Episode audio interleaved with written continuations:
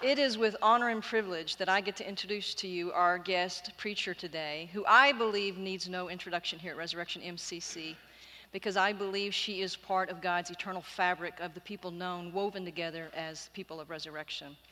She came to us years ago when she was doing her student clergy work, and um, she was supposed to be here as student, but she became teacher very quickly. And she led many of our leaders and formed many of our leaders at that time, and uh, who are still around and with us. And so she has that eternal print that goes with us throughout our history. And she's been with us throughout moments of our history, including the flood, as well as other uh, critical times. She is the author and founder of the human rights, I mean, the uh, Would Jesus Discriminate book and campaign. She is a part of the uh, Faith and Religion program with HRC in Washington. She's currently the executive director of Soulforce. I could sit here and blow a whole lot of hot air, but she wouldn't want me to do that. She used to be the executive director of MCC. And currently, she and her partner Sue, of 31 years, who I believe is sitting Woo, woo, woo. uh, they reside in the ever so friendly Abilene, Texas, where they have found an interesting way to minister here of late. They have uh, started up a health food store where people intersect and lives, intersect in the most unique and interesting way. Would you give a resurrection welcome home to our friend and colleague, Reverend Dr. Cindi Love? Thank you.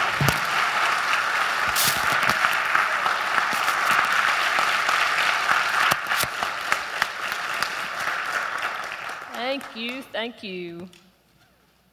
It's wonderful to be here with you at Resurrection. I really do feel like this is my home, and I'm really grateful. Before I say any more, I just want to stop just a minute and ask you to thank with me the amazing team of people you have who make this all happen for us in the morning. I brought in stuff this morning at the last minute, handed it to the folks who handle all the AV, and within three minutes, boom, You've got it. Amazing music, your pastoral staff, all the volunteers. Take just a minute and thank them for the presence of.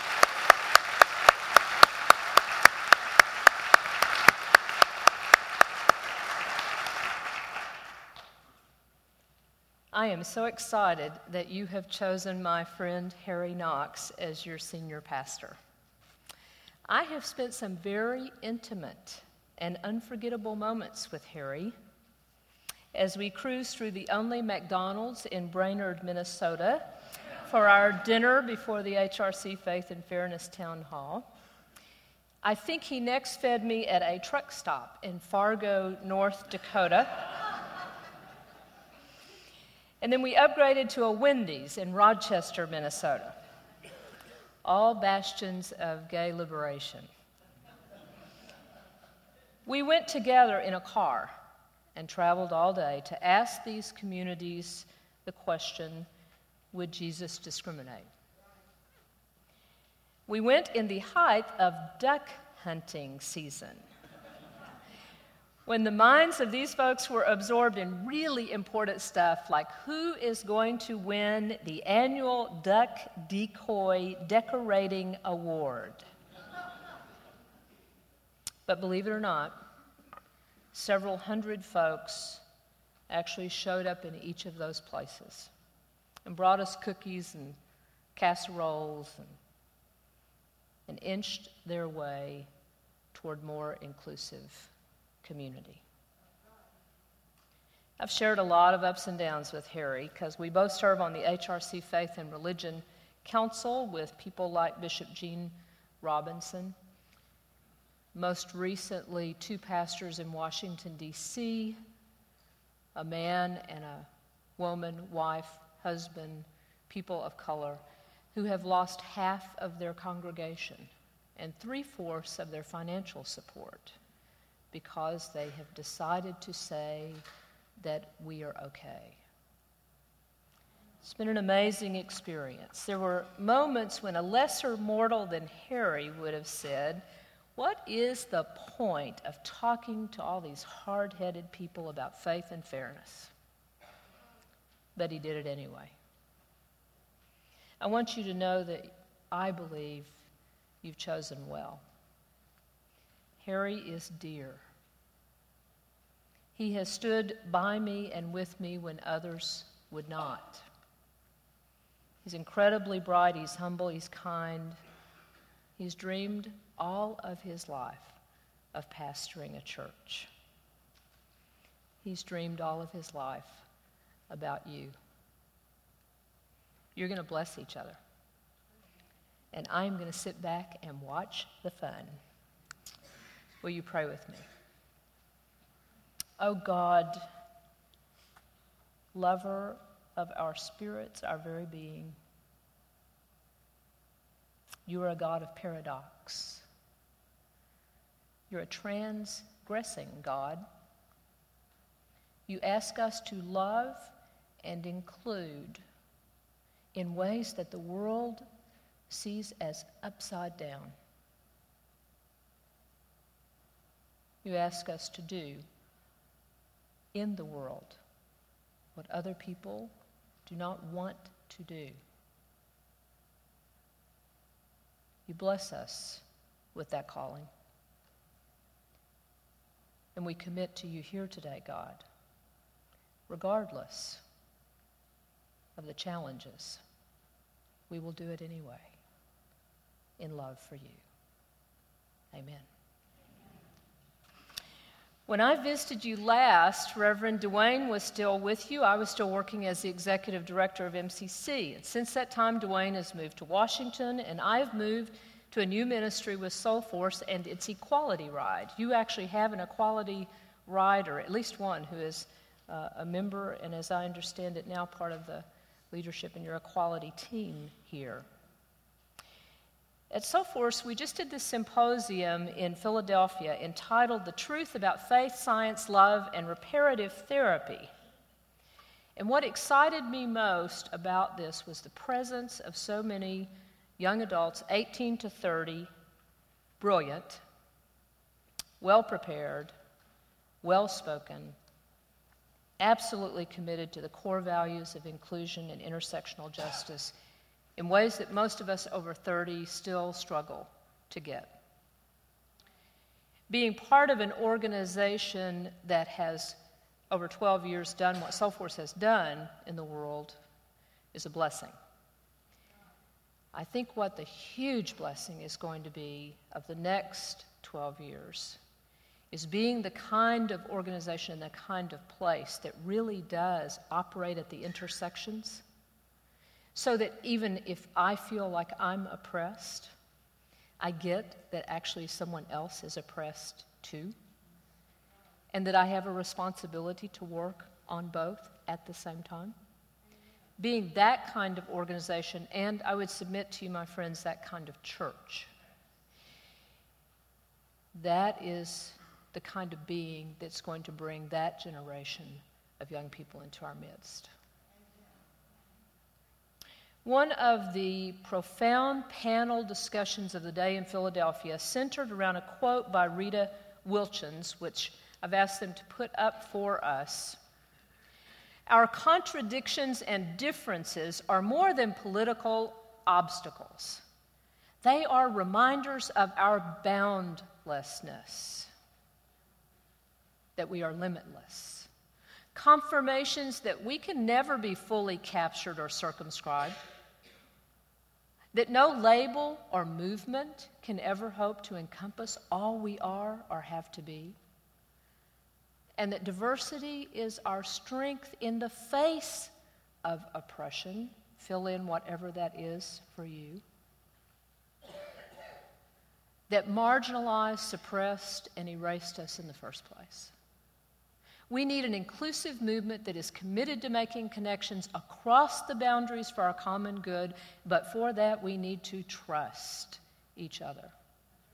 We need to refuse to marginalize our own minorities. My friends, we need to be an inclusive church. Six young adults took this quote then and deconstructed it for the rest of us. What does it really mean to think of our differences as opening us up to more instead of limiting us to less? What does it mean that we push out all the edges? We throw out all the labels. And we care about moving forward together no matter what to eliminate all oppression, not just that that centers on me. I love this transgressive quote of Wilchin's.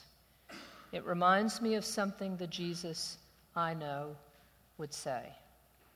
Our contradictions and differences are reminders of our limitless potential for love. Sounds like Jesus, doesn't it? Blessed are the meek, for they shall inherit the earth. The Christ way is the upside down way. Find a paradox in our relationships, and there you will find Jesus. At our Soulforce Symposium, after this quote was read, some of the young adults then led us in an exercise where we had to identify ourselves as non gender conforming. By the way, this is the language that sociologists believe will now replace queer, which for those of us who are over 55, you know, we're like catching up quickly, okay? They led us this exercise. We had to identify ourselves in what way we are non gender conforming instead of the label we live with every day, like gay man or lesbian, trans or bi, straight, married, not. This exercise pushed a lot of buttons for some people. Mostly people my age or older, mostly white, mostly people of privilege. One participant got so upset with the idea of calling himself non gender conforming that he got angry, and shouted out in the room. He had trouble staying in the room. But the good news is, everyone stayed with him while he sorted out what he was feeling and thinking.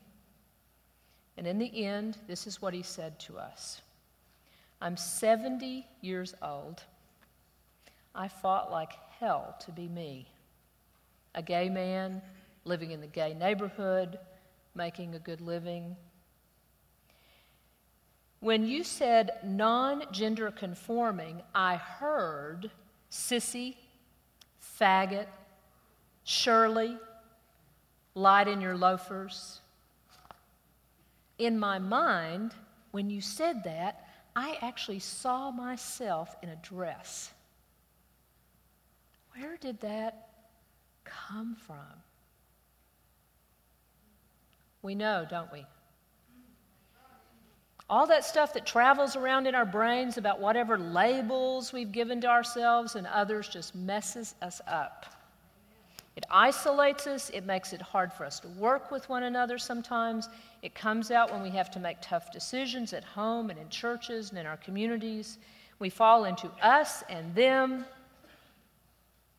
Within our own community of non gender conforming people, we've had this experience over marriage equality, haven't we? I love the discussion in Philadelphia. All the people older, like me, mostly, all about marriage equality all the younger people, 30 and under, why do you want to get married anyway?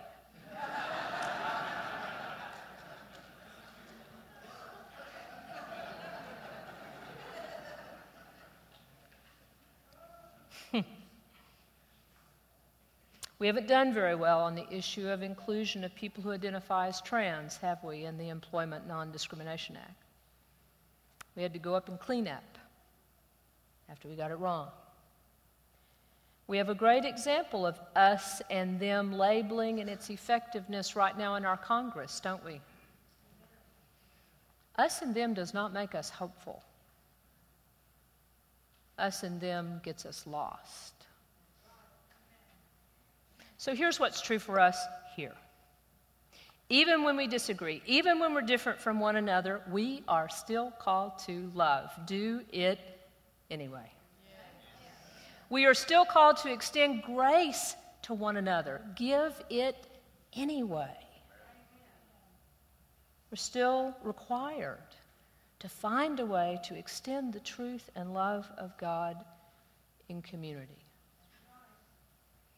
Let me show you a way we're doing this on the equality ride. There's many people who have had the temptation to go to that level of uh, sexual perversion and have decided that it's not what I want to do. It would have been better if God had taken me from the earth than to leave me here to live and be gay. I simply ask why.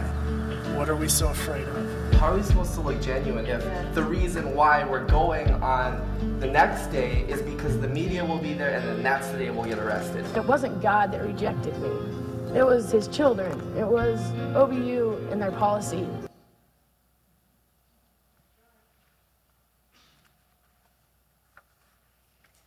Seventy-five of the 200 colleges and universities in the United States who have openly discriminating policies against LGBTQ students and faculty have now been visited by the Equality Riders. We pray that in five years we will be at the next 125. And my dream, which you helped plant in me here as a student, is that one day all 200 of those cities, there'll be a sign outside the city gate that says, This city is a safe place for everyone.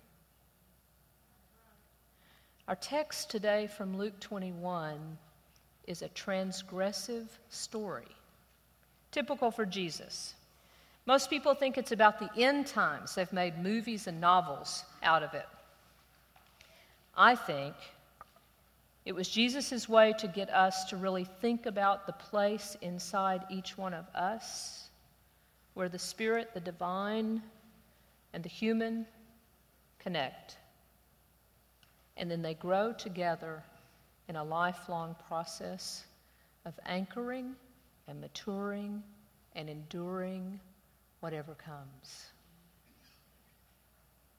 We endure and we grow and we prevail because we are the beloved family of God who knows even when a sparrow falls from the sky. We are not alone. And we are not here to erect temples or walls between one another. We are here to witness to the love and life of Jesus that is so boundless and so respectful that even a thief in the last moment of his life was asked to come home with him that day. I think Jesus declared the end times in this passage as an extreme warning to his disciples. You do remember they were walking around in the temple looking at the architecture while Jesus was noticing the widow who put her two coins in? Okay, all right. He needed something extreme to get their attention. To help them and us remember to clear out all the garbage in our brains, all the fears, and all the anxieties that trap us and stop us from being everything we are created to be. All the artificial barriers that we might choose to construct between us. All the stuff that we accumulate as if we're going to be here forever, as if surrounding ourselves with buildings and comfortable chairs will make a difference in gaining our souls. I think Jesus used extreme examples earthquakes, epidemics, wars, famine, persecution, death to remind us that we are here to persist in our witness to God no matter what. Fill in the blank. What is it in your life? The fear or anxiety or judgment? What is it? The thing that stops you? Our job is to do it anyway. Jesus says, Don't worry. Everyone's going to hate you because you're called by my name, but not a hair on your head will perish. Stand firm, you will gain your soul. It took me a long time to realize that being gay wasn't a burden, but rather a God given gift. So I could witness about the love of God in a way that would actually force people to really think about what did Jesus mean when he said there's no longer Jew or Greek, slave or free, male and female. It took a while for me to get that all the pressure we experience with focus on the family and radical right is just God's thumb on the end of this gigantic hose of water. And when that thumb presses down, the water, the love, whew, spreads everywhere, doesn't it? Took me a long time to realize I didn't have to know everything or have all the right words to counter the opposition's views about me. Now I'm going to get step on you just a little bit here. Or the views of the people in my very own church sitting in my very own pew about me. Okay? God will give me the words and the logic and the love that I need. It Took me a long time to realize that no matter what other people thought about me or said about me, God was actually waiting to use me anyway, just as soon as I could get a grip. I just had to show up. And then I realized what he meant you will gain your soul because the real meaning of my life developed as I understood and took in how I respond to what happens to me. The paradox of living the Christ like way, Troy Perry loves to say nobody can steal your joy. I'm so proud of all of you. I read about the awards that your church received in the last few months and then today this amazing reward for being a community of respect. Mm. I've watched you do what Scripture says is possible when you endure. I was here when we had the Christmas service in the gym after the flood. Who was there that night we strung those long lights up so we could actually have real lights in there? Anybody? That was a test of endurance, was it not? when we weren't sure we had enough money to pay for all the candles that were required for that service. Look around. You have endured. But most importantly, you have gained your very souls by learning and understanding how you respond to what happens in your lives. Now no one can take that away from you. Keep up the good work. Never, never, never give up. Do it anyway.